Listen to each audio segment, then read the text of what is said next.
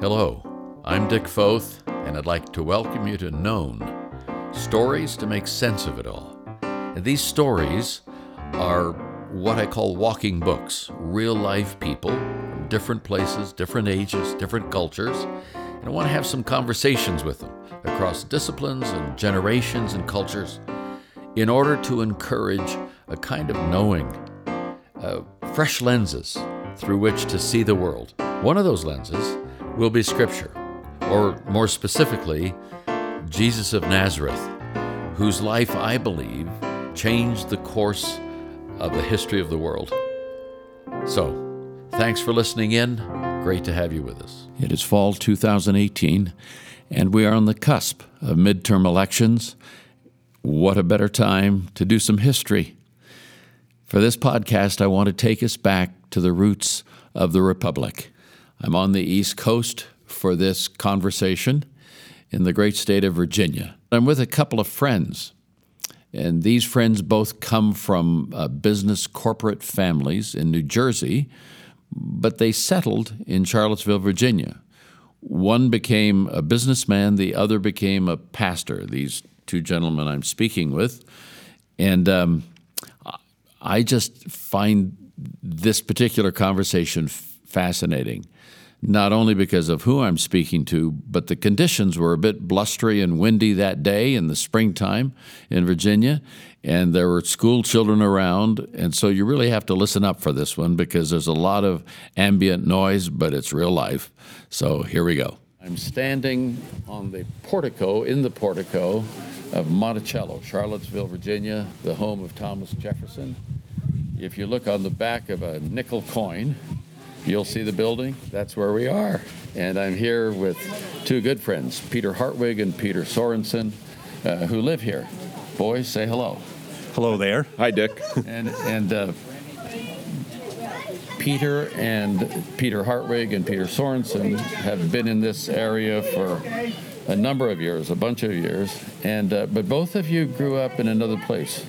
I'm going to call you Hartwig and Sorensen, just so our listeners have a chance. So Hartwig, that'll work for us. Where did, where did you grow up? So I actually grew up on a farm in Neenah, Wisconsin, and then in my teenage years ended up in New Jersey. Okay.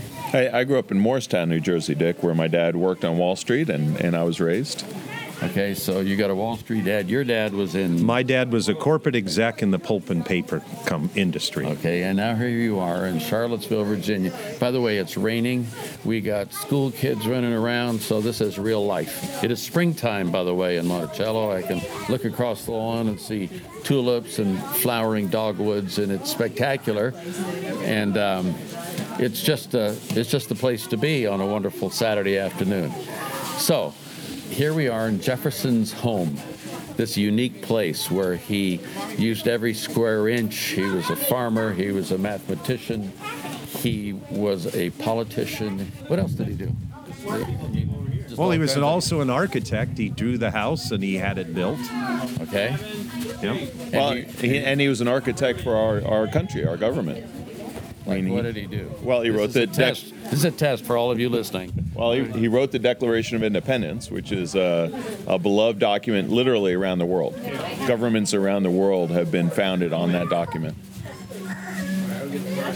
So when he built this, he talked a couple of his buddies into coming here. Is that right? I mean, in, in, terms of living not far away. That's correct. He had two very close friends in politics, and they actually all wanted to live near each other. One day's stagecoach ride away was the goal, and they actually achieved that goal. Yeah, so James Madison and James Monroe were both uh, his dear friends and, and neighbors.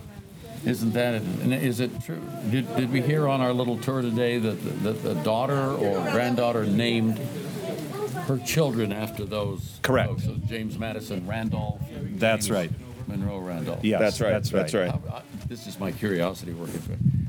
How far is a stage day a day's stagecoach? Well, the what's Ashlawn is right past Monticello, so that's within um, within ten miles. Yeah, okay. way within ten miles, okay. and then the name of the other house is Montpelier. Montpelier, and that's a that's Oh, that's quite a ways further. That's a little further, That's yes. probably 25 miles from here, something Okay. like that. Yeah. So here we are in a place that is uh, redolent with the roots of liberty, if I could be so That's sort of true. wax poetic. Very true. And yet, when he died and they had to sell off part of his estate, 130 slaves were sold. How do Correct. we? How do we put this together? This this good man with a good man in the sense of he, good thinker. He was a son of the Enlightenment, if you will, all of these things, and and he was not necessarily a person of faith, particularly, but he respected people of faith. Is that? Do I have that right? Or is that? You do. No, uh, I mean, even as you look through his home, there are pictures that depict different Bible scenes in his home, uh, which are pretty amazing. But if you read the Jefferson Bible, it ends with them rolling the stone in front of the tomb. In every picture has in his home that is faith based is before the resurrection, Is that it? nothing after. And, and he took the miracles out of the gospel. He did. That's what he did. so you have this you have this complicated, That's right. multifaceted man. I, Yes. I know a lot of people like that. Well- I think all of us are pretty complicated. But so let me let me talk about let me go back to here's this person who's a thinker, an explorer intellectually and governmentally and agriculturally and all of this stuff. But he, but he, well, he doesn't call up his two buddies, but he talks to his two friends and says, "I need you to be within a day's stagecoach ride." That's right. Why do you think he would do that? Any, any? There's little doubt that Jefferson was a people person. And even after he retired as president, Monticello saw literally hundreds and hundreds of guests that would come up here to sit at his table. And it's very obvious that Jefferson loved people and he valued relationship highly. Well, and, and his two close friends here obviously ended up uh, as president as well. And so he, he obviously felt like he was, he needed to have a hand in the formation of the government and the continuation of the, of the American government. So uh, he felt responsible, I think, in that way. So talk to me just a bit about friendship. Uh, as, as, as you know, this idea of friendship is sort of uh, central to how Ruth and I have thought about things for a long time. Um, what does what does friendship do? Because well, first of all, how, how did you guys meet? You're you're both here in Charlottesville now, but Sure. Well, I, I've served as a local church pastor here at City Church for the past 20 years. Okay. And about 10 years ago, Peter and Victoria Sorensen, literally in a lot of ways, just walked into my life, being that I had been at Princeton and then Peter had been from uh, New Jersey. We had a lot of commonality. And so when he kind of showed up at the church, we became very fast friends. so you became fast friends. Yes. Sorensen, tell me, you're a businessman. He's a pastor. Tell me why you like him. Well, uh, I, I think Pete Pete Hartwig is a very unique pastor, and I've I've grown up in the church. I was an infant in the church, and I've met so many pastors who who are dear and and literally beloved friends. But the ones that I've been so close to and most close to have been ones that have wanted to impact their community, and that really is Pete Hartwig. Uh, here's a man who uh, almost spends no time in a church office and spends every day out in the community, having lunch with people, sitting in coffee shops with people, uh, just conversing and, and bringing ministry to the street. And that's that's where my heart is. I, I want to impact my world. I don't want to just pass through and and uh, you know end up in a grave somewhere having not touched those around me. A lot of times in a community, the people who get, quote, left out of these kinds of conversations Uh, yes. oftentimes are the people who are what we might call high end people. We call them the 1%, One right? is that those, those folks who have who've made it in other people's eyes, but oftentimes that making it puts you out in a in an ozone layer where you don't have relationships, and sometimes guys like you, Hartwig, are afraid of people like that because yeah, they're you know right. they got resources and I'm not, and all that Sure. kind of stuff. Sure. Why aren't you afraid of people like that? Well, One of the reasons was I served as a chaplain at Princeton, and so if I was afraid of them, I probably wouldn't have done much. But no, I, I think coming here to Charlottesville, my children, we felt um, led to enroll my children in an elite prep school here in Charlottesville. Mm-hmm. What I found out very quickly was there was no chaplain at the school, and I think my son was the only one who had faith in his entire grade. And so, being there, we began to have a heart for these one percenters who really had no faith at all. They weren't willing to go to church. And that's when Peter Sorensen kind of walked into my life 10 years ago. And he had done ministry on Wall Street with Executive Ministries, and his father had really kind of paved the trail for him along those ends. And so then, Peter, you and I met 10 years ago, and we kind of sat down and began to look over the landscape of Charlottesville. And we began to talk about what we would do. Yeah, I, I mean, uh, Art and Nancy DeMoss had a very uh, vibrant ministry outside of Philadelphia, and they termed their neighbors the up and outers rather than those who were down and out. How, how long ago would this be? Uh, th- this was 30 years ago, Okay. uh, plus or minus. They would they would have a dinner in their backyard for a thousand people. Holy cow. And so Art DeMoss, uh, you know, they were extremely wealthy people, and he, uh, people have told me that at the end of these dinners that they would do, uh, they would give him their name tag if they responded, if they wanted, and he was almost begging people as they were leaving, please, you know, tell so me you want wanted, more. So if they wanted to have a discussion on faith, if they Correct. wanted to learn Yes. more about Bible or Jesus or just anything, the journey, that's that helped facilitate that process. and he was, and he and his wife were unashamed. Isn't I mean, they they were Yeah. very bold in their faith, and Yeah. so I was actually emboldened by that and by the ministry my parents did.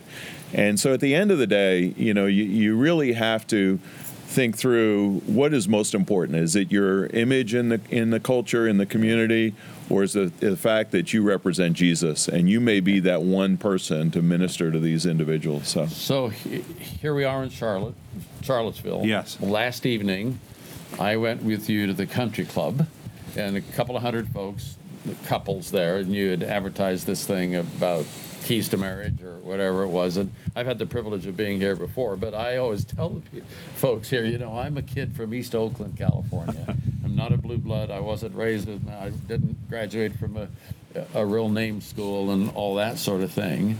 So for me, over the years to sort of learn how to engage folks in a different um, in a different strata. I think that's fair That's to say. fair, yes. Has has been more of a challenge, but to see you guys just naturally move about and do stuff is just a hoot. I really like that, and. Uh, w- this idea of the Faith and Leadership Forum, um, part of it, I, I think this is correct, Right. was part of it sparked when you came to the National Prayer Breakfast It was. some years ago. Absolutely right. And you brought your chief of police Yes. from here. That's right. And then from there, you said, okay, how do we how do we add to this? Right. Is that right? No, it's very accurate. So, Dick, you invited my wife, Fran, and the two of us went Uh-huh. with Chief Longo and his wife. And I remember coming back from that, just looking at the National Prayer Breakfast.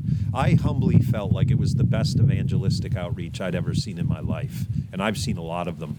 And so, coming But back. They, but they don't see it that way. They don't see it as sort of like this is not a Billy Graham. No, not even the least. I mean, Yeah. it was all relationally driven. It was really kind of the modality of ministry that suits me well. And then coming back, begin to pray about it. And not long after that, Peter and Victoria Sorensen kind of strolled into my life. Peter had a history with the 1%, um, and that was sort of the area I felt uniquely called to. And so we kind of teamed up. And what we did originally, we brought in a vice president of Disney and had him give just to talk on faith and work. And we probably had about 100 plus people that just came to hear about that. We went into our roll decks and found people that we knew were outside of faith.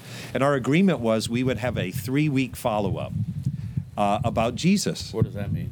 Well, They listened to Al Weiss, and there were cards on the table. And if Al they. Weiss is the Disney guy. Yes, exactly. And so uh, what ended up happening was if they filled out a card, we would meet with them for three more weeks to talk about Jesus. And we're now into our Yeah, year number eight. we're into year eight. So three weeks grew into eight years of this. Okay. Yes. So and, you, and you guys meet, and now there are men's and women's meeting groups that have organically grown out of Correct. that effort. Where Yep. people meet. essentially to talk about the journey. At that moment, by journey, I understood that to be if there is a God, is he real? How does that affect my life, my relationships, my career, my view of the world? And so I just posed the question to them. Do I have that right? You, you do. And so that, that one group has now grown into five groups. Three of them are men's groups, two are women's groups. And I can tell you the most typical response we have gotten is a man, and, and heard one recently, a man who said, You know what? I grew up in the church. I have never heard any of this. And I'm going to have to rethink my entire life. And, and it's all to the positive because we've opened doors that he's never had opened in his heart. So, so when you say I've never heard any of this, what what is this? That well, the fact that uh, Jesus, the Christian faith, is is something that is uh, not only true. Uh, but it's normative and something that informs every other area of life. Okay. For a lot of people who've grown up in a cultural faith, it's it's really just a Sunday exercise. Sure and it's a polite exercise and you come to church with your suit on and you greet yeah. your your yeah. peers and and that's it and yeah. it ends on sunday as you walk out of the church that's the end of it sure and uh, what we've in, told these people and and pete has done a masterful job of teaching is that jesus touches every area of your life every day sure. every hour of every day so, so you're doing this as friends. We yes. are yeah. very much so. In fact, our families are extremely close. We vacation together. I'll come out, and his daughters will be asleep in a room in my house, vice versa. So we've just become extremely close friends. Well, this is generational too. It is and very I'm, much so. I'm, I'm going to call another member in. This is Peter Hartwig the second. I call him Peter the Tooth. And uh, say hi to the friends, Peter. Hello, friends. There they are. They're my friends. They're Look your friends them. already. Look at them all. And Peter is how old are you? 22. 22. So you've lived hardly any of life. Very no, full, hardly life. but I had the privilege of meeting Peter a few years back when he was younger than 22, and we've become friends. He's accepted me as a 75 year old whatever. But um, Peter, you've watched this, what I've just described. Now, you've just graduated from University of Virginia. You're going to Cambridge mm-hmm. in the fall. Mm-hmm. So you're going to go over there to be British and learn think deep thoughts and all of that. But you've watched this, this friendship, you've watched this engagement in the city and around. What are your thoughts? Just, just toss some out there as to how you assess it, how it's impacted you, if at all. Well, I think um, so. I've had it. I've, I was told that the most you'll change in life are the first six months of college and the first six months after college. And most of my friends, their first six months after college, have been working a bajillion hours a week consulting in DC, or they've um, they're trying to use their history degree or something. And I've had the weirdest first six months after college of anybody I know. I hang out with 50 to 70 year olds three mornings a week and eat breakfast. You're strange. I'm an odd guy, and uh, but odd guys make great fake grandkids, evidently. So so at that point, we got interrupted by a group of folks. I think it was, I think there was a squall, and they came into the portico at Monticello where we were standing, and uh, so we had to sort of abbreviate the conversation. What we're going to do is we're going to pick up that conversation in our next podcast. So hold that thought about a young guy working with older guys and what that means for the cross generational conversation about life, about faith, and anything else they want to talk about. So we'll see you then.